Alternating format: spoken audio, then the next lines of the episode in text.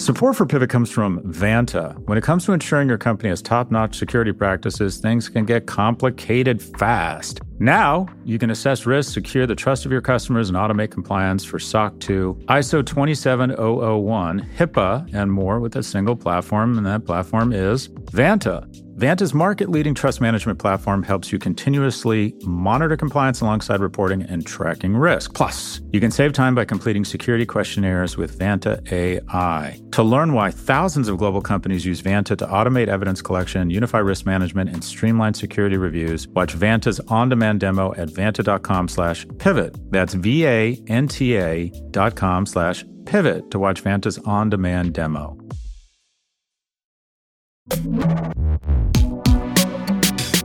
Hi, everyone. This is Pivot from New York Magazine and the Vox Media Podcast Network. I'm Kara Swisher. And I'm Scott Galloway. 2023 has been a busy year, to say the least, with technological innovations, labor uprisings, corporate shakeups, and the usual smattering of tech bros doing stupid things, which is always eternal. We've talked about all of it here on Pivot the good, the bad, and the idiotic. So let's take a look back at some of our coverage, starting with the technology that really changed the game. We saw the rapid growth of AI over the last 12 months with new ideas, new products, and new fears. My name is Sam Altman. I'm the Chief Executive Officer of OpenAI. OpenAI was founded on the belief that artificial intelligence has the potential to improve nearly every aspect of our lives, but also that it creates serious risks we have to work together to manage. At first, we were entertained and excited by the novelty of it all, learning the language of AI and what it could do. You're an LLM. You're a um, loving lady machine. Explain to people what there LLMs are, please. Throw it around. Large language models? Yes, is that what it's called? Basically language. generative AI. Yeah, right? it's what feeds it. Yes, indeed. Yeah. yeah. And you give it a data set, and if you type in uh, some tweets in the voice of Kara Swisher insulting Elon Musk, it'll come back with 10 or 12 reasonably good tweets. What what do we think of this, or is it just another like silliness that will go away? Well, it, it is powerful. I spent a bunch of time with my my youngest, my twelve year old, asking uh, Chat GPT or whatever it's called questions and seeing what it came back with. And first, we started with visuals. You know, give me a Great Dane drinking Zacapa in the you know the, the format or the design of the old you masters did this or whatever. With your child, okay, go ahead. He's really into this stuff. Zacapa. And, okay. uh, um, he's got to have role models. Anyways, okay. um, and then I'm going to do a London intervention on your children. But go ahead. Did I tell you I was hanging out, hanging out in the lobby, yelling at people, holding a Bud Zero? Yeah, you told me that. Yeah, I'm I'm, I'm, t- I'm, filing this all the way for the report. I'm going to need to do to London officials when I take your children. But we went on, uh, but we said, okay, write write a poem, write a story, summarize the third, you know, summarize Harry Potter in two pages or less, and I mean, it really is very, very powerful. I want to address the most important issue of all, which is, is dad jokes. Um, GPT 3.5 had this is tell me a novel joke about singer Madonna. Uh, the answer was why did Madonna go to the bank to get a material loan? Uh, that's not very funny. Uh, tell me a novel joke about singer Madonna for GPT 4. Why did Madonna study geometry? Because she wanted to learn how to strike a pose in every angle. Scott, they are still funnier than you. But see, you're still you're not clearly not a pro at AI yet. What you have to do is say, "Tell me a dad joke in the voice of Richard Pryor." In the voice of, and it'll give you. You can ask them to tell you a dad joke in the voice of Scott Galloway. I have enough content out there now that it'll make slightly slightly off oh, color, oh like inappropriate dad jokes if you ask it to do it in my voice. But you can do it in the voice of George Carlin, in the voice of a lawyer, in the voice of a Vice President Harris. Uh-huh. This is not a good development. We need a law to it's, stop it this. Is, it is intoxicating how exciting this is. But whether it's globalization or outsourcing or the web, you have to have regulators thinking really hard around, okay, how could how could this go really bad and put in place early some guardrails? Yeah. As the year progressed, we started speaking more about concerns and the need for, wait for it, regulation. All right. So what what do you think the worries are? Microsoft just laid off an entire team of AI ethicists. Is it that kind of stuff? The inappropriate conversations are there. The opportunity to cheat and to trick is much higher.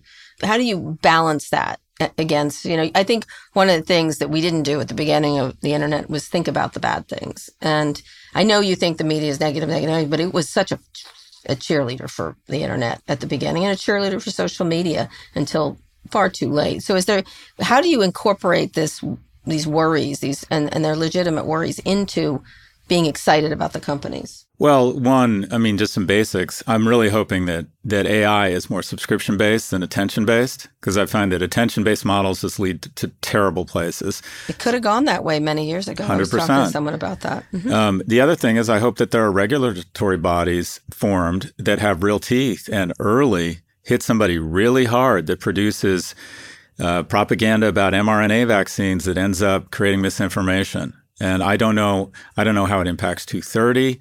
I don't think they're protected. Well, that which is awesome, which is awesome, because if you think about it, all of these technologies have been a net good for the world. But the problem is with the word net. If we'd had better regulation and held them accountable, we just wouldn't have as much self harm. I think you're 100% right on the advertising part. If, if we at the beginning had been able to have subscription or a payment system, micropayment system, totally different ballgame. Scott being Scott, he mapped out a frightening prediction. Would what I would like before this legislation, if they're really if they're really honest about the need for regulation, I'd like them all to raise their hands and come to a gentle person's agreement that they're going to find a way to watermark AI and they're not going to use AI generated imagery uh, pre the presidential election leading up there's to the some, election. There's some legislation. But the legislation likely won't happen. And I think we're about to see the, the mother of all AI generated misinformation lollapalooza in Q1 or Q2 of next year as Putin realizes the fastest blue line path to victory in Ukraine is to get Trump reelected, and they'll start generating enormously damaging images and deep fakes and videos and content that's been AI tested that depositions Biden and Harris. I think that it's going to come, and then and then all the big tech firms will cash their check, and come November the fifth, they'll decide that they should have taken more action and wring their hands and say, "We're sorry, we need to do better in 2028." Agreed. I just like to see one piece of legislation. Remove it from 230 protections. If it's AI generated and you elevate it, if you if you algorithmically elevate AI generated content, it no longer has the shield of 230. Let's start there. You don't think there should be a tech department that regulates tech, just like the FCC? Yeah, but that's not going to happen in the next six months. It, it, it, that might happen, and I do think there might be at some point a head of AI in NATO and, and an AI person. But by the time they inform the president, by the time they go on their listening tour, you're talking about legislation maybe in two years. We need Q1 and Q2 when the GRU, when Putin realizes it's easier to spend 7 billion than 70 billion to try and swing the American election, and they have a lot of scientists, they're very smart, they're very strategic. You're going to see just, uh, you want to see AI, what AI does. We're going to know what it did after the election when all of a sudden it comes out. And by the way, it worked just fine with the shitty technology right? You know, propaganda works. You know, anyway, we'll see. And by the fall, we had a front row seat to the next step in AI regulation. But we're going to the White House because President Biden is launching a new approach on AI on Monday, and we're going to be there to hear about it. The executive order will create standards and rules around AI, uh, taking on algorithmic housing discrimination, cybersecurity, data privacy. It required developers to follow new safety guidelines and create government standards to discern AI generated content. Um, so it's going to be interesting. My my issue, as always, is why hasn't Congress acted here? Why is this an executive order? But we'll listen to see what they have. Some of the stuff is leaked out of what's in it. Um, uh, you have been deemed an AI influencer by the White House, Scott. Uh, are you going to behave? I'm being very serious. I'm I'm very excited and a little bit nervous about it. So I'm I'm excited to be here with you. I feel as if I have sort of an insider. I've never really felt I've never I haven't spent that much time in DC. I definitely feel like a fish out of water here. Um, but I'm just super excited. It took me, you know, 58 years to get to the White House. So here I am or here we are, I should say. Yeah. So, so from the AI rules, have you do you know anything about them? Or are just going to show up and look pretty, and I'm going to do all the talking? I'm I'm happening? literally just gonna just gonna listen and try and keep an open mind and be very supportive of what I look. You can't you can sort of heckle from the cheap seats about an absence of regulation, and then they try to get out in front of this, which I think is the right thing to do. And I I'm going to try and be very supportive. And should they want feedback on it, uh, I think this is a big issue, and I respect the fact that rather than trying to let it grind through the gears of Congress or not, they're trying to get out in front of it. I think it. I think it speaks well to the administration that they're at least thinking about it. My guess is they won't get it right, they won't get it perfect, but for God's sakes, at least they're starting, right? And just as we were getting optimistic, there was a meltdown over at OpenAI.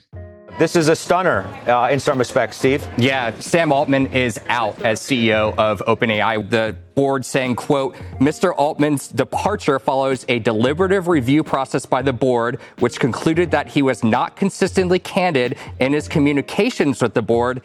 But Sam rebounded pretty robustly and got an Hours offer. later. Yeah, literally minutes later at Microsoft, which he did need to take in the end because he got his original job back following pushback from OpenAI employees and investors. When the dust had settled, here's what Kara and I had to say.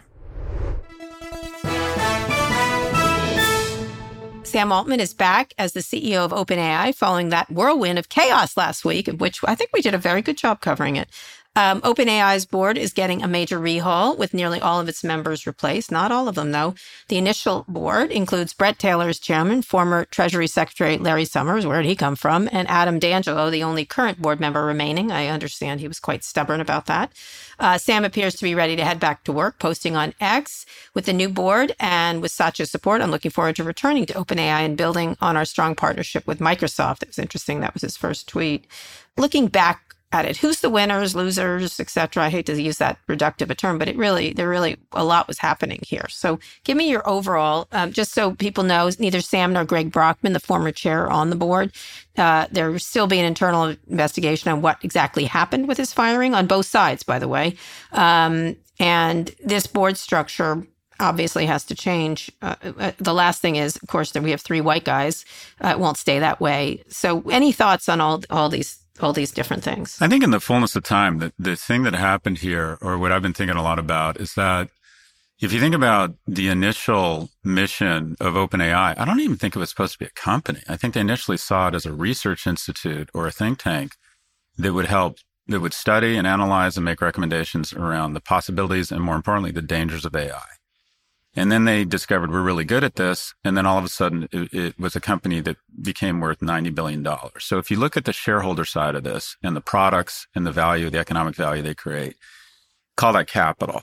And then you look at the structure and a big component of the structure and a big part of their mission was to think about humanity or AI in the context of humanity. So at a very reductive analysis, you have capital versus humanity.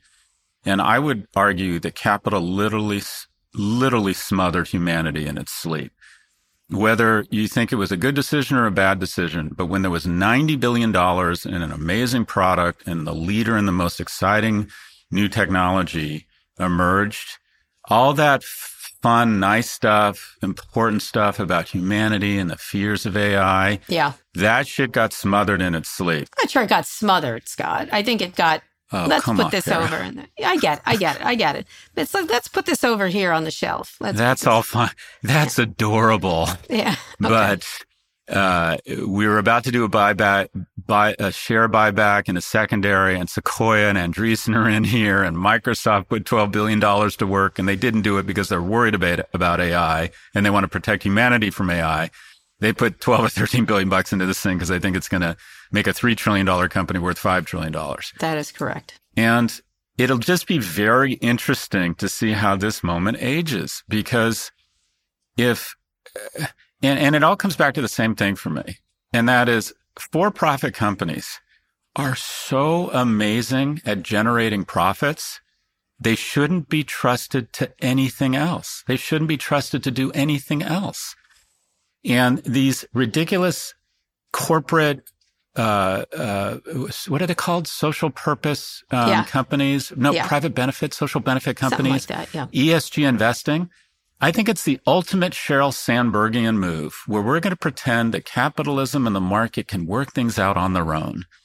That when people buy Patagonia or they buy dolphin friendly tuna or they learn about transparency or some fake organization says that Southwest Airlines is an ESG investment, it dilutes the need for democratic institutions to regulate these organizations. I, I, you picked one company that who I do think really does walk that Walks the walk, Pa- Pa- Patagonia. Patagonia. Agreed. They, they walk the walk. And I think that people who buy there buy there because of that. I and think so that's does a Ben and success- Jerry's. Yep. successful version of that. But Agreed. go ahead. Agreed. And that I would argue that constitutes less than 0.1% of the market. Yes, I would agree.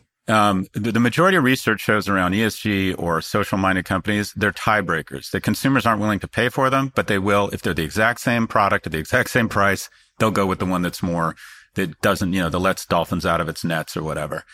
But this is, and I, I, I think it's time we come to grips with the fact that a lot of this you know, social benefit organization or ESG jazz hands is just that. Ah, thanks, Vivek Ramaswamy. Is that Ramaswamy's? Yeah, he thing? does. It's one of his books. Oh, God, anyway, that, it's a version of that. That it's hurt. Not, I know. That I'm sorry, hurt. but that's what he that's what he was wrote a whole book about. But go ahead. But but uh, to that point, there should be an FDA that says when your mom rewrites an opinion on a failed drug and then takes it public with a SPAC and you sell all of your shit to run to, to get a billion dollars, maybe there should be more government oversight.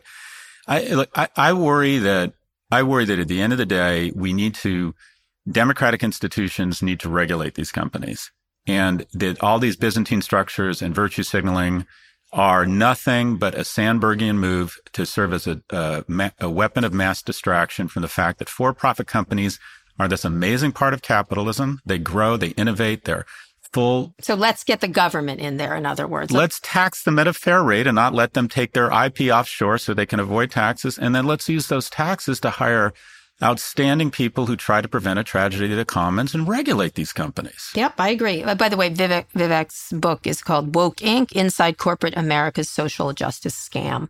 Uh, it's all about ESG. Anyway, let me ask you a different question though. Is is board structure? Obviously, Microsoft is getting a board seat. Uh, Satya Nadella posted about board changes, noting we believe this is the first essential step, the path to more stable, well-informed, and effective governance. He kind of that was the shot across the bow uh, for him, and like we're going to be watching. Like we we get. I I think a lot of people were surprised they didn't have a seat uh, at all or have even an observer, status. I think that was, he really pulled a, pulled the iron out of the fire, as they say here, for of his investment in terms of getting this back in Sam's hands. But he definitely, if that had not turned out that way, it would have been very bad for Microsoft, as you saw on Friday after he was fired, that, that, they did not have their hands around this in the way they needed to. You know, it'll be interesting to see if they get a board seat. The other women that were floated at one point was Laurene Powell Jobs, Marissa Mayer, Condoleezza Rice. All these, some of these were rejected because they were too close to Sam. Um, it'll be interesting to see who they bring to the board. I sent, I put a list up to up many, many people. You know, I put Fei-Fei Li on the board. Why not? Like, she's neither a doomer nor a nor a uh, techno optimist. You know, someone like that who has sort of a middle ground, sort of like the Supreme Court. You want something that's a little more. I don't know who is anyone you would think should be on the board. Larry Summers. I don't know where he popped out of, but sure. Look, that uh, okay. Microsoft. When I was let's let's bring this back to Scott. In the early 70s, when my mom and dad were still married, there was like a year of happiness. And my dad was doing well at work. And I distinctly remember this one night where my dad was winning a golf tournament at Corona Del Mar. And I'd never seen my dad that happy. He was just so cheery. And he said, do you want to go to the beach? And he said, let's all go to the beach. And we got in his Gran Torino. Oh my. And Is this I going to sat, end badly? Go ahead. and he said, do you want to drive? And I'm like, eight years old. I'm like, yeah. And he's like, well, you can sit on my lap and put your hands on the wheel. Oh my God. So I'm driving a Gran Torino sitting on my dad's lap and Uh-huh. he's laughing. I was so happy. And I'll bring this back. Okay. Sam Altman is sitting on Satya Nadella's lap. But be Oh, clear, Satya Nadella owns the car okay. and is in charge here. Microsoft is in charge. And granted, Yeah. and granted, Sam has his hands on the wheel, hmm but Microsoft will, if not control this board, have huge influence over it. Yeah. And they are going to, you know, this will be a profit minded board. Um, they'll add two or three diversity hires that, you know, which they'll need. So who would you bring on the board? Give me some names. I've given you many. Oh, I, I haven't thought about it. There's a lot of talented people. I would want to bring, I would absolutely want to bring someone who really understands AI and disinformation. I think those are the biggest threats. Also, Kara, that uh, and you've said this, you said something that was really, that's really resonated with me. And that is the people that design these technologies don't put in place the protections because they've never been victims themselves. And again, we're setting up another technology that's being designed by rich white guys who don't understand what it's like to be the subject of revenge porn or to have your family attacked or feel physically physically threatened. The the thing that people, I mean, as I was thinking through, just going back to Microsoft, the concept of all of these employees going to Microsoft was never a viable, tenable solution because this is what would have happened. There were some employees, a lot of employees, because there's a war on talent at OpenAI that were making supposedly senior engineers making five million bucks a year. Cause Sam's like, I can raise billions. This is a race. So what happens when they show up on the AI team in Microsoft and there's a senior engineer and she's making half a million? Yeah. And Bob from AI is making five million. Yeah. Yeah. It was a problem. Yeah. I think it's interesting. I think that they, you know, someone who they should have on the board, a media person to under, you know, like I, I Barry Diller's too old, but he, the lawsuits around copyright, they need a media. They need a media. Barry Diller would be great on the board. Yeah. Uh, Yeah. I'd love to see a, you know, I'd love to see a guy like Jonathan Haidt on the board. I think he just has such a clear blue flame. They need tech people though too. They need people Yeah, who fair enough. understand the technology. Um, they can't just have like I, I, I thought Lisa Su, but she's obviously competitor in terms of the chips and stuff like that. But there's a there you know there's a bunch of I had a list of them. Anyway, they have to be creative here and come up with names we have not heard of. And I would say young and old too, right? I, th- anyway, one of the things that's very clear is the effective altruism movement, something uh, that the former OpenAI board members were vocal about a loser here. They've been attacking me all weekend, all the effective altruists. They're not very nice people, these altruists. Um, Really? what have they been saying? oh, I don't just know. like you don't understand. I'm like, I, I, I am Aren't so not trading- a techno. I am so not a techno optimist. It's like great. Like, are, are you literally know who you're talking to? Um, they think obviously AI could destroy mankind. They favor safety over speed. Obviously, we favor safety. Um, it, it- it doesn't mean you have to be slow, but we favor safety. As I as I wrote, one of the former board members, Tasha McCauley, was particularly apocalyptic about AI. I had heard that from many people. By the way, Sam Bankman-Fried was also one of the big believers and backers of effective altruism.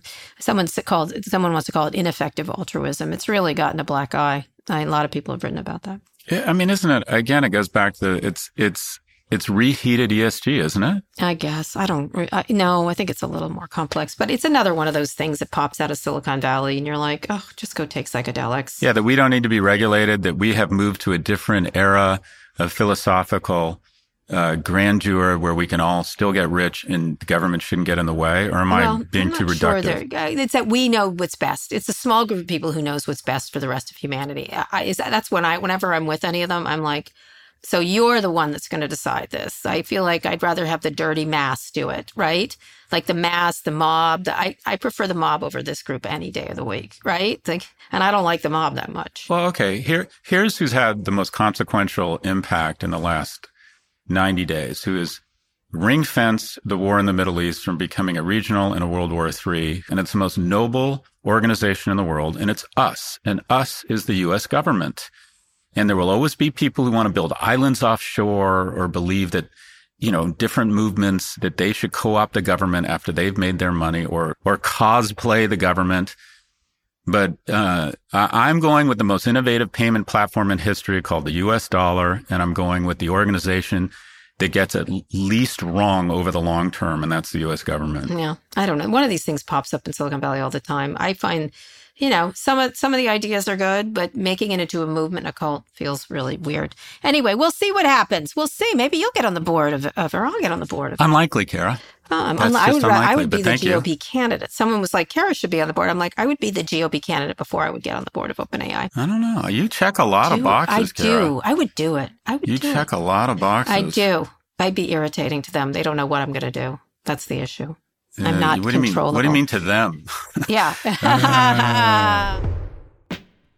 Whether or not I end up on the board of OpenAI, which I should, the growth of AI. over the That'll next year- That'll happen. That'll happen. The growth. uh, You know, what Nikki Haley's picking me as a running mate too.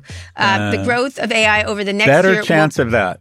Better true. chance of that. it is true. But anyway, the growth of AI over the next year will make this year's look glacial by comparison, and we'll be covering every bit of it. God, that's Cagney and Lacey go to Washington. they were the original lesbians. Even I had a They sense were. something was going on there in the 70s. Yeah, I'm not dating Nikki Haley. Anyway, uh, all right, Scott, uh, let's go on a quick break. when we co- she's a good-looking She's a woman. let's be clear. Uh, when we come back, and Gavin Newsom's a good-looking man for you. Um, all right, Scott, let's go on a quick break. When we come back, we'll talk about uh, the year of strikes and one of your favorite subjects, the Barbie movie. Oh, God. This episode is brought to you by Shopify. Forget the frustration of picking commerce platforms when you switch your business to Shopify, the global commerce platform that supercharges your selling wherever you sell. With Shopify, you'll harness the same intuitive features, trusted apps, and powerful analytics used by the world's leading brands. Sign up today for your $1 per month trial period at shopify.com slash tech, all lowercase. That's shopify.com slash tech. Scott, we're back with our end of year review, looking at some of our hottest takes on the biggest stories of the year. And few stories got our listeners riled up, like the entertainment strikes. What are we doing? Moving around furniture on the Titanic? It's crazy. So the jig is up, AMPTP. Let's listen to one of your early takes on it. The 80s in Britain, the coal miners, uh, I think it was the uh, You're, national. you're doing a coal mining prediction, but go ahead. Go ahead. I'm setting it up. I All don't right, want to be replaced by AI. Um, I'm trying to provide some creative context here. All right. So the I think it was the National Minecrafters or Mine Workers Union uh, took on Margaret Thatcher, and basically Thatcher said, "This is my moment to show that I'm the Iron Lady. We need to move to different types of energy," and just said no over and over, and basically broke the back of the Coal Miners Union. Uh, the same thing's about to happen here with the writers. They have the same skill set or a similar skill set to authors, to journalists, and they make a lot more money. In addition, this, I mean, this is a dream come true for the studios. And enforced multilateral pause in spending as they recalibrate and have cloud cover to come back with fewer employees. The union here, the writers union has so badly miscalculated the power dynamic here. And, and the, the studios are going to slowly but surely, quietly, they are going to break their backs. And this is going to end really poorly for the writers. It's going to end. Re- it, I can't. It's it's almost. It, it, I wouldn't be surprised if we found out that the mm-hmm. studio heads got together and said, "Piss off and upset the writers' union so they go on strike and mm-hmm. force all of us to stop spending and producing Yeah. content." Because every individual is like, "I got eight shows I haven't gotten to yet that I'd like to that I'd like mm-hmm. to watch."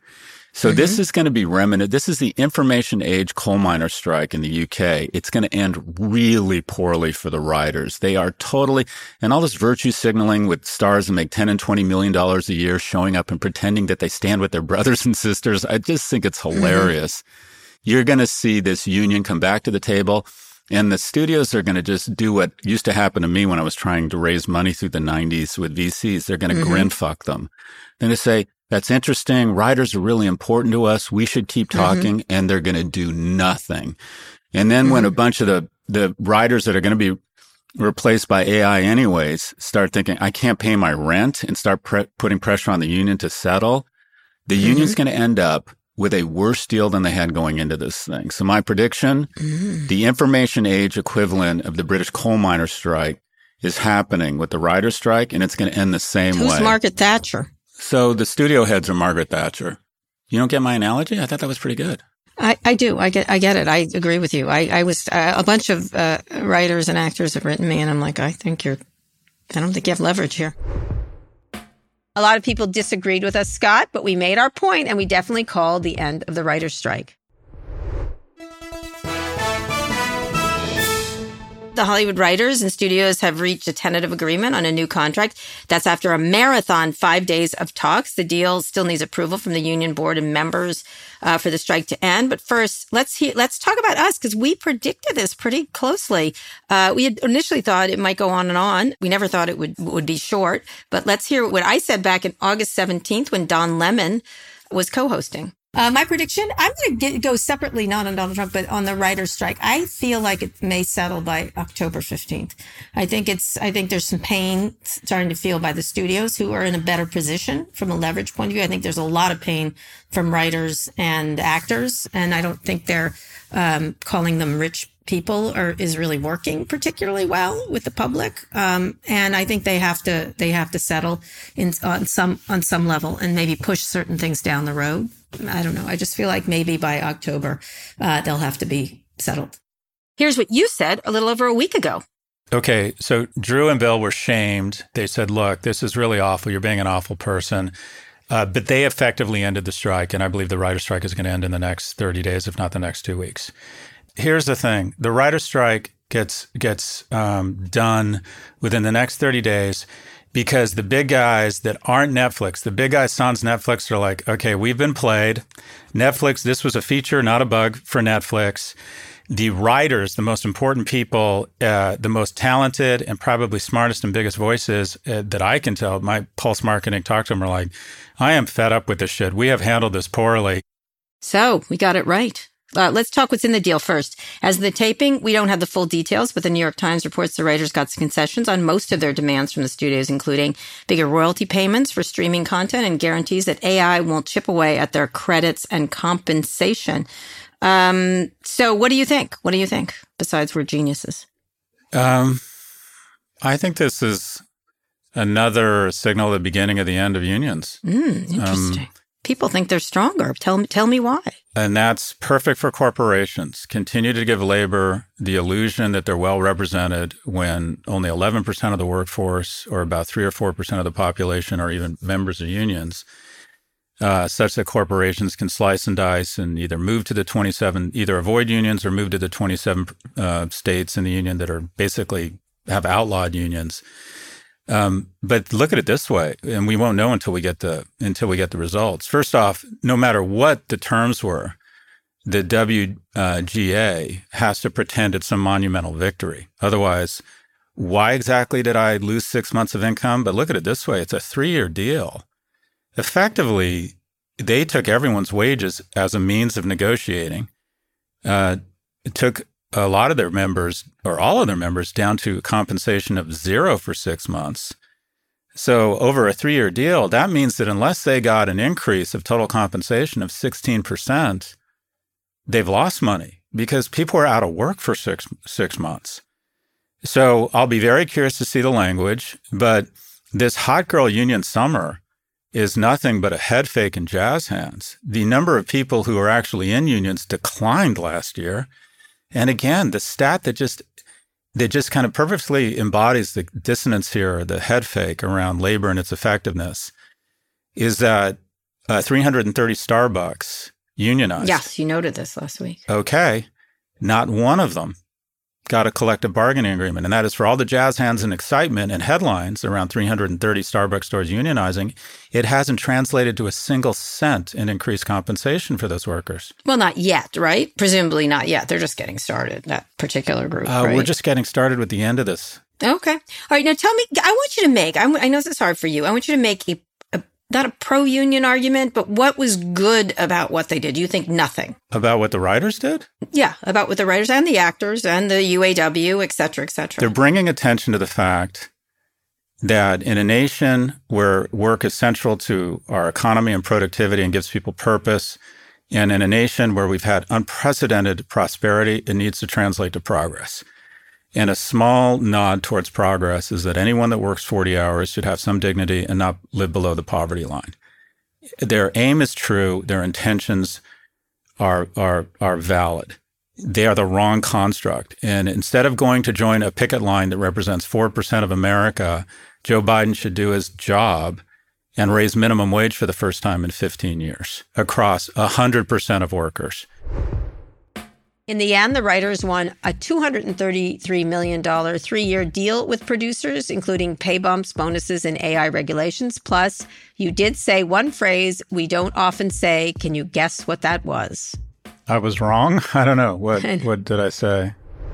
Uh, let me just say, I love labor. I just think the construct representing 11% of labor is not doing an effective job for all 100%. First off, let me acknowledge I said it would break the backs of the union, the writers' union, similar to the coal miners. I was wrong. Uh, the writers' union is going to be intact. I think they did get some, I don't know, substantive concessions, um, but I don't. Quite frankly, I, I I think there's some liberal media bias here calling this thing. They call it exceptional. The media takes the bait and says substantial you know, substantial victory. And I've read through this agreement. So let's just talk about it. They're getting, they garnered an increase of 5% uh, minimum increases of compensation, 5%, then 4%, it's a three year deal, and then 3.5%. So that's 12.5%. Now you could discount it back because they're not getting the other four and the other three and a half to years two and three. But let's just call it 12.5. Let's just give them the benefit of the doubt. If it's a three year deal and they forced everyone to make zero for five months, they got to get 14% just to get back to even water. But let's say, well, Scott, that's not fair because those increases will help them negotiate a new deal in three years. All right. Since, eh, since their last deal, inflation is up 10%. I think any economist is going to look at this deal and go, hey, writers, not any of your fault, but as a function of the economy and the fact there's too many of you, you are now making less money on a real wage level after this deal than you were when you struck the last deal three years ago. The Screen Actors Guild ended its strike on November 8th, also winning higher wages and limits on AI plus streaming bonuses. I just can't fucking handle this. It was a giant fucking nothing burger. Well done. Okay. Well done. Declare victory and leave with your loss. Jesus Christ. Another prominent labor action we covered the six week rolling strike by United Auto Workers a, a, real union that had real leverage and didn't have their head up their asses and actually negotiated a better life for their for their constituents. Anyways, and their innovative leader Shawn Fain, who won them sizable pay raises, cost of living adjustments, and more from the big three automakers. Don't forget, there was also the largest healthcare strike in U.S. history, also easily resolved. And as of this taping, there have been more than 350 labor actions in more than 600 locations throughout the country. Scott, has the year changed your mind at all about the state of unions in the U.S., which you pillory constantly. I don't. I don't think there's any denying that if you look at what the UAW has accomplished, and also they're starting to feel. I mean, they've reached down and they they feel these two round things called testicles. They are going after bigger and bigger fish here. It would be impossible not to acknowledge the gains of unions, specifically the UAW. Okay, but do you think that's a, a template? For where people could go, where you you actually do a good job for your constituents? Well, longer. I mean, a longer conversation here. Um, I think over time that with red states, right to work states, which is basically code for anti-union, that we have a uh, unfortunately an economic structure that preys on lower middle income people, and that we need more government intervention and regulation in one union called the federal government through minimum wage. But that's, anyways, mm-hmm. my, that's my TED talk. Yep. One of the biggest stories of 2023 was, of course, girl power. I actually don't believe that, but anyways, it's written here, which Kara reminded me repeatedly. Again, this this copy is written by a bunch of women, not girls. because we're correct, okay, and you are, yeah. as you said uh-huh. earlier, wrong. Hi, Barbie. Hi, Ken. Hi, Barbie. Hi, Barbie. The Barbie movie grossed around $1.4 billion globally. Beyonce's tour boosted the U.S. economy by $4.5 billion, and Taylor Swift's generated about $5.7 billion domestically, and she's still going, but Scott still struggled to get on board. She waved at me at her concert, and I didn't wave back. I'm expecting an she album about me. You. She didn't. She was calling the police. But let's let's listen to what you had to say. Yeah, there's a few things that have more cultural significance that I know less about. Like mm-hmm. if you held a gun to my head and said, "Oh no, don't say this. The Swifties will come for you." Say a Swift song, I would know. So, but I, everything I've understood understand about her is that she's a great artist and yeah. a good person, and most importantly, just because I know you want to bring this back to me. Okay. I went on ChatGPT. Yeah, I'm obsessed with this thing. I'm literally obsessed with this. I know thing. you are. And I said, write a song about Taylor Swift falling in love with Scott Galloway. Oh, no. And it no, came back no, with no. this ballad, and the ballad was kind of vanilla. So I decided to spice it up and I added the element that makes every story better, specifically yep. my erectile dysfunction. Mm-hmm. So I said, in reference to his erectile dysfunction, and um, let me read you just a few ballads. Okay. He's an NYU professor, silver tongued and smart. In the sea of suits and ties, he's a work of art. Even though he's got a secret, one oh, that makes him feel so small, he's still the bravest man standing so tall. He's open and he's honest about his private fight, a struggle that's unseen, hidden in the night. but he stands strong, oh, unashamed, no. wears his truth like a crown. Oh, oh Scott Galloway, no. your courage brings me down. Oh, no. Or she could fall in love with me, go on two dates, and then write ballads about me. She runs her, she's such a great business person. She runs her own shit. She gets shit done. She puts on a great show. She's like Impressive the woman. all, she's the, she's like a multi, multi, omnipreneur. I like, like she runs She's everything. Super impressive woman. She also didn't take the money from the uh, FTXs of the world. She just looked at it and said, no.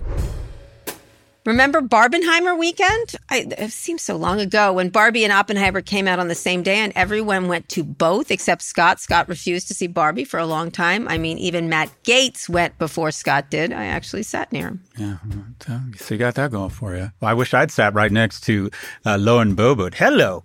Can she date my 17 year old? Seriously, that is every. oh, hold on. stop. Beetlejuice. Don't. No. Get to grab no. breasts and get No. and get Big Edna No. twins yanked. Oh Oh, my God, God, the you ha- ultimate date for a 17 year old. That's See, our your idiocy- that's our elected. Welcome to. Congress. Welcome to Congress. Look back at your idiotic comments on this. Uh, Representative Boebert, come on over. All right, move on. Come Stop on over. talking. All right, Little matinee for the dog? Play, Little play the- matinee? play, play the tape, producers. But first, the Barbie movie comes out today, and Matt Gaetz' wife doesn't think you should watch it. I actually went to the same screening as Ginger and Matt Gaetz. They were sitting right near me, posted photos of her and her husband on the red carpet at the premiere, which was at the British Embassy for the film, while giving her not so positive review. Among her complaints, it, quote, neglects uh, to address any notion of faith or family, which is weird because it's about dolls, um, and disappointingly low T from Ken. I don't feel this is correct having seen it. And by the way, they were both laughing quite a bit during the movie. Just FYI. Just FYI. What did you think of the movie? I loved it. I thought it was great. I thought it was funny. That's interesting. Why? It's deep and shallow at the same time, if that makes sense. It's very funny. There's all kinds of kitschy stuff. There's all these throwbacks to old movies, whether it's The Truman Show or Singing in the Rain or Busby Berkeley mu- musicals or, you know, a lot The Wizard of Oz. So it's got a lot of that funness and the costumes are fantastic. Uh, there's a lot of very funny jokes at making fun of feminism. It makes fun of woke men. It makes fun of manly men. It makes fun of uh, Mattel quite a bit. Um, so it has a nice sense of humor about everyone. Um, and the, the whole thing about low T from Ken, the whole point is to talk about what Ken really is, which is an accessory to Barbie. Uh, as my wife Amanda says, I thought it was really well done and adorable. There's a few, you know, kind of goofy notes. At one point, uh, America Ferrera has to give kind of a feministy speech that I would have. He they didn't need it. They were making those points without hitting you over the head with it. Um, but otherwise, uh, Greta Gerwig is a gifted, gifted filmmaker, and I have to say, Margot Robbie and Ryan Gosling were fantastic. He steals the show uh, in a lot of ways because he's got this kind of boneheaded character. Reminded me a great deal of you, Scott. Thanks for that. No problem. I hear that a lot about me and Ryan Gosling. I get yeah, that a yeah, lot. yes, I yeah. that a lot. I mean, in this role as Ken, Yeah, yeah, um, you're a Ken. Uh, if you call me a Karen, I'm going to call you a Ken from now on. And he, he just is great. He steals the show because he's got so many great outfits, etc. Scott, it was a huge weekend at the box office. Barbenheimer brought in a combined grand total of 244 million in ticket sales in the first three days. That's a big number. Barbie accounted for 162 million of that, while Oppenheimer brought in 82 million, well over expectations Yeah. For both of those movies. That's 12.8 million tickets bought for Barbie and 5.8 million for Oppenheimer. It's set to be the fourth highest box office weekend of all time. And Greta Gerwig is now the most, uh, has sold the most tickets for, um, female director in, I think, history. The people have spoken. Barbie is clearly the winner here, financially speaking. You have not seen Barbie still, even though it's about men and women and the th- and the things you talk about of, of men being lost. Uh, I will ask how you thought of Ar- Oppenheimer, but Barbie was the clear winner financially and is leading the way and dragging and bringing Oppenheimer, which is also a fantastic movie, with it. Um, and the t- combined together, people were very excited and made it a uh, appointment viewing, which hasn't happened in a long time for both of them, and they both spurred interest in each other. So, uh, tell me what you thought of Oppenheimer. Well, first of all, uh, the the weekend and the box office receipts are really a win all around. I mean, mm-hmm. if there was an industry that needed good news, it's it's not only just Hollywood; it's specifically movie theaters. So, and something that was really inspiring, we did dinner before Mission Impossible at the Century City Mall. I'm not exaggerating. The mall was electric, and mm-hmm. everyone was wearing pink. Mm-hmm. And there was For you know, Oppenheimer, then. No, go ahead. for Oppenheimer. All the women were in pink. There Mm-hmm. was um, a lot of men wearing pink, Mm-hmm. and uh, I thought it was nice. I think anything that creates a sort of a collective is nice. Mm-hmm. I think we need more of that. We actually, our plane got delayed on Saturday by four hours, so I said, "All right, let's bomb to the movie theater." And we went to the Van Nuys Regency, Mm-hmm. and we were five minutes late to see Barbie, so we saw Oppenheimer. When Scott finally did see Barbie, well, it didn't go that well. Let's listen. Okay, so I saw Barbie. Oh, oh, oh. Okay, let's hear it. Let's hear it. I just think it was such genius, like threading the duality of life and measured humor that was insightful, yet uh, didn't take itself too seriously around identity politics. I really think it's uh, one of the movies of the ages in a in a in a Uh, deeply relevant statement about our society. Oh my God, you're you're fucking with me, right? I walked out. Did, what? What? I walked out. What do you mean? Why? I mean, I bought a ticket. I went in. I sat Yeah. there for 45 minutes. And as Yeah. usual, I had to go to the bathroom. And I'm one of those theaters where it's Yeah. a pain to go to the bathroom. And I just didn't have the, I don't know. I didn't, I was too embarrassed to go back. And I was a little bit high on edibles. And I'm like, I'd rather go to Carl's Pharmacy. Here's how I saved the night. There's this okay, amazing. why did you why didn't you like it?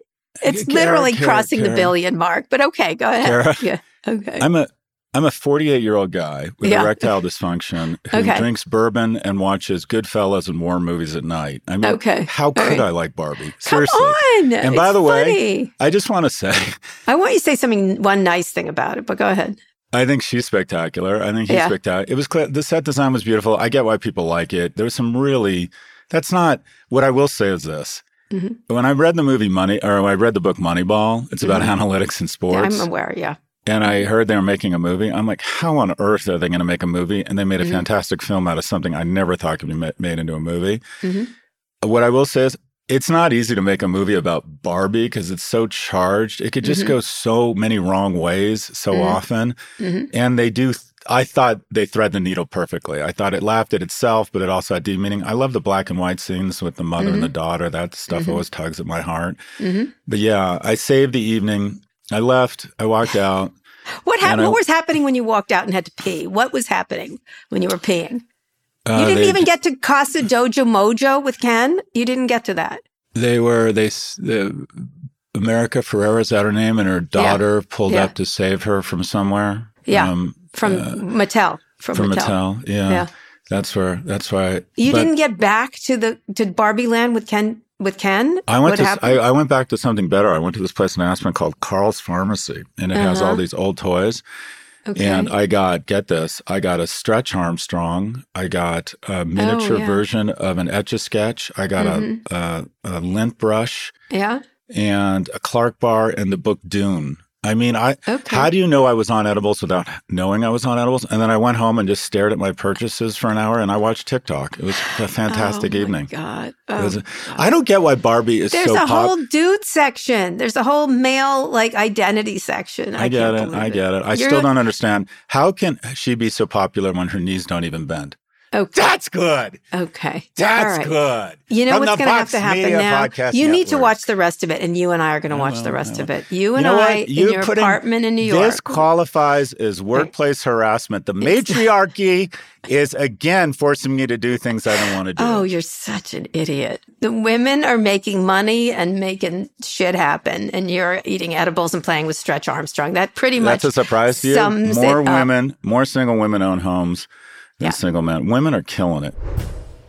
Our listeners were angry at you for not staying for the whole thing, Scott, and justifiably so. We got a lot of emails about that, but you did a little better with Taylor Swift once you stopped telling terrible jokes about her. Taylor Swift was amazing. Oh, you Thank went to you. Taylor Swift. Yeah, I got you a friendship bracelets.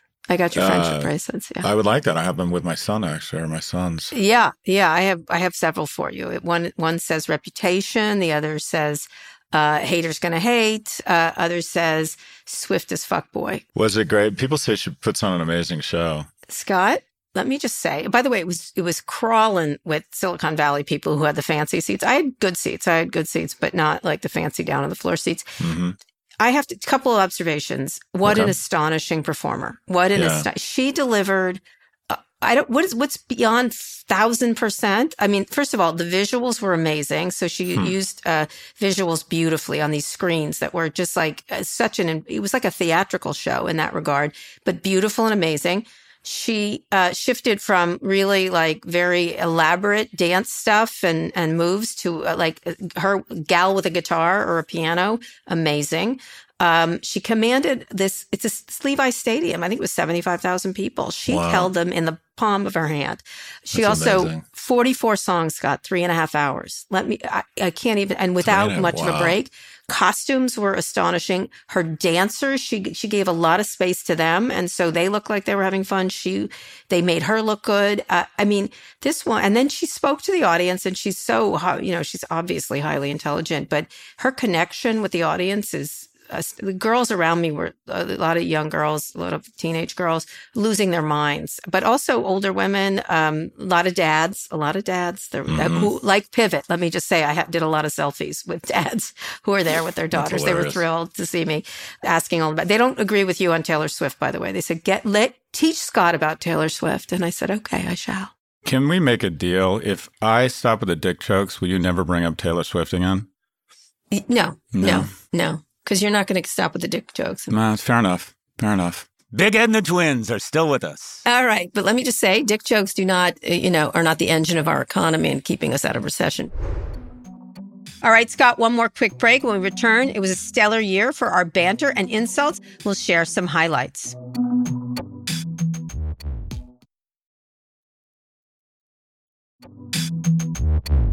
If, if somebody's gonna try to blackmail me with advertising, blackmail me with money, go fuck yourself.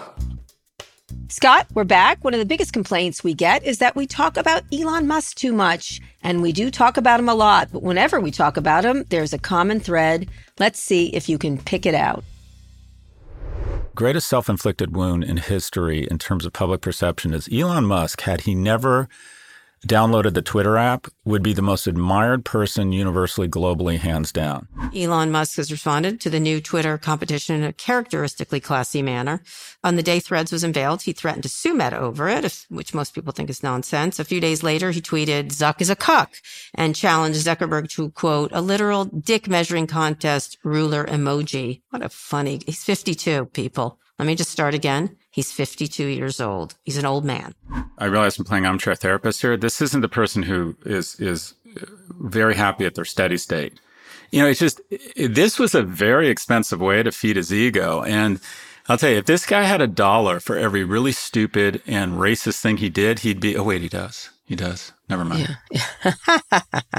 But here's my mini review of the Musk bio. Sad and smart son slowly morphs into mentally abusive father he abhors, except for with rockets, cars, and more money. Often right, sometimes wrong, petty jerk always. Might be crazy in a good way, but also a bad way. Pile o babies, not Steve Jobs. You're welcome. That's my review. Pile o babies. Pile o babies. You know, I think the most generous thing you could say is it was an intense uh, bout of jet lag, but there's something going on here. And I, of course, went to ChatGPT and I typed in, what are the symptoms of a narcissist having a breakdown? And it came back with intense rage and anger, blame shifting, emotional dysregulation, paranoia, depression and anxiety, manipulative behaviors, isolation, self-destructive behaviors, increased sensitivity to criticism, and breakdown of relationships. I mean, his statements were so ridiculous, Kara. Do you realize that uh, 497 of the Fortune 500 uh, companies in the United States are clearly blackmailing us because they refuse to advertise on our platform? And then to, to go after Disney and it's like, it just, the whole thing was just, and to be that uh, to be that profane and that aggressive, and then to somehow threaten advertisers that the world will hold you accountable if Twitter goes down. Earth. Earth will. Earth will. I thought the most disturbing part is someone who raises boys, I'm talking about as a 13 year old, just the incredible hardship and dysfunction he faced. And so his, his answer or his response to this incredible abuse, being the son of a model and a emerald miner was the decision to, to save humanity by making us an interplanetary species. I mean, he's literally, he's just like kind of fucking lost his shit. Yeah, he's deluded. This is a 52 year old man. Okay? He's a 52 years old. This is how he behaves. It's it's it's shameful. I think we've made ourselves clear, but if not, I'm sure there will be more to discuss in 2024. Anyway, speaking of chodes, this is my favorite part of the show as we look back at some of our best insults and banter. But first, let's start off with some, and there's a lot to pick from, of your not so humble brags, or your, as I like to call them, the weakest flexes in the world.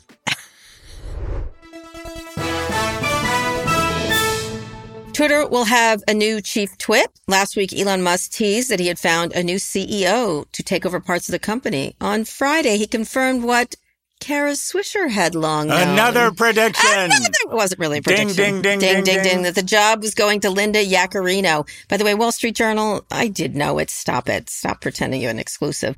I've been on the end of that call from Uber and Yahoo and all these companies where you had shitty CEOs and you call me and say, I can't believe you. You were so right. And I'm like, I, I- I literally going to hang up. I can't a call. believe you were so right. They do. They say that. They Don't say we that. like me? I I feel impressed that you threw the word declension Thank uh, into No the conversation, It's Kara. You get points for that from Yeah, the I- vocab gods. I got 700 on my SATs, but go ahead. No idea what that means. Go ahead. I've inferred it from the context, Scott. On our emergency pod on on uh, what we taped on Friday, they had real problems or scandals. Let's play a clip again where Kara's No. the hero. I'm not the hero. I just want you to respect Oh my, my reporting skills. I am actually the I think the finest tech reporter in Silicon Valley, so you might respect me for who I am. Listen to you. People love it when we disagree, which we always do with grace and maturity. Here That are some bitch. examples. I'm sorry. Go ahead. Here's some examples. I thought your whole Jesus. thing this year was to be nicer. You remind me of sickness and death. I get that every day when I see myself naked. I don't need you showing up with your hoarse okay, voice. I'm in very good shape otherwise. All right, Scott, um, when you decide to become less of a douche nozzle, we will move on. Douche Um, nozzle? Douche nozzle. Okay. It's my favorite word. That's what the young people say. Let's just go a little bit behind the music here. I get Yeah. invited, and so Yeah. you find a way to muscle your way. I didn't find a way. I was also, it said Kara and Scott, by the way, my name first, and no one Scott forwarded. Galloway? No, it. I got My it. invite says Scott. I will send you the invitation to both of us, and they forgot to forward it to me. It came into our pivot email, and they were wondering why I hadn't uh, responded. I have been hauling a suit around the great. You're wearing a suit? Oh, not me. I'm going to the White House. You're I'm not wearing a suit? No, I've been there a hundred times now. You've never been there. How exciting! Yes, we. Yeah, I know. Which mean I know you're a hundred times more important than me. No, I've never I didn't been there. say that. I've I've never just been been there a hundred times. I've lived in You- Washington. well, yes, you did, kind of, little no, bit. I didn't. I little didn't. bit. I didn't. Stop little with your bit. weird insecurity about everything. I just uh, happened to My live there. My insecurity is called common it. sense. Have you met All me? right. I covered it as a reporter, so I have obviously been there. It's wonderful. You're going to love it. It's it's I'm a real. really excited. It's a thrill every time I go there. First off, um, when I saw in the script today that we were going to replay some back and forth between you and me, Yeah. it was like watching this crime drama I grew up on called Scooby Doo, Yeah. where there was always just a shock at the end that the innkeeper was the one Yeah. who was the ghost. And I'm like, Yeah. whatever this back and forth is between Kara and me, Yeah. Kara is the hero and she is right. I was though. Actually, can you just acknowledge that my reporting was stellar? You were right. But let me, let me, first off, when I see people on the street, they don't say, Oh, you bring the greatest insight around tech. You and Kara, they say, We love the chemistry between you Yes. and Kara. So let me just go meta here and find out why you are so desperate to Because always be the hero. Hold on. Not- hold on. I will tell hold you on. why, but go ahead. Hold on. I grew up on two hours a day. We were an experiment in Laguna Niguel on the shores for cable TV. I grew up on four episodes a day of I Dream of Jeannie and one episode a day of Scooby Doo. So too. I am a sexist who doesn't trust people close to me. and this is what I think happened to you. You'd walk into the garage and your mom would be talking to Jeffrey. And like moms, you know, most moms who treat their boys with, Jeff would say, Mom, can you get me another six pack? And she'd go get it. And he'd be like, I'm thinking about going to med school. And she'd say something along the lines of, well, whatever you want, because mommy loves you and you are wonderful. Mm. No. And then not. you would walk into the garage and she'd say something like, You look fat in that. Or, What are you wearing? You look like a lesbian. And the need, I just Now, want you to here's know. the need, You Scott, matter. for all we women. love you. Here's you the need. matter. Well, how about we I was you. wrong? How about that might come out of your I mouth? get it wrong all the time. I constantly say I get it wrong all the time. Here's the deal. I was listening to it and you mansplained me on something. and you were playing it over and over and No, over. no, I only because I had to deal with that This is the online. closest thing to porn you watch. You stop just listen to that talking. clip. Stop Sorry, go ahead. talking. Last year, our signature insult was salacious fucks, but we came up with some new ones this year. Check them out. He's a fucking idiot. A mendacious, consistent serial liar. Uh, he was just a crusty old fuck. Like, Greg, Fathead and the other guy, uh, Jesse, whatever the fuck. The blowjob on a piece of paper. Sad, flaccid, paunchy men in their 50s. Noodle, noodle spine people. Okay, Scott, that's the show. We'll be back next year for more pivot, more insults, more love because we go. love each other more That's than it. ever. That's it. More than ever. If you're so wrong, I don't want to be right. I'm so excited for Barbie too. We're going to go together. yeah. It's going to be so. You complete me without Barbie. Okay, today's show was produced by Lara Naaman, Travis Larchuk, Zoe Marcus, and Taylor Griffin. Ernie Indradat engineered this episode. Thanks also to Drew Burrows, Neil Saverio, and Gaddy McBain. Make sure you subscribe to the show wherever you listen to podcasts. Thank you for listening to Pivot from New York Magazine and Vox Media. We'll be back in the new year for another breakdown of all things tech and business. Uh, greatness is in the agency of others. So, one more time, today's show was produced by Lara Naaman, Travis Larchuk, Zoe Marcus, and Taylor Griffin. Ernie Indradat engineered this episode. Thanks again to Drew Burrows, Neil Saverio, and Gaddy McBain. A wonderful team, a wonderful year. Thank you so much. And speaking of great, one last time, Taylor Swift. There you go.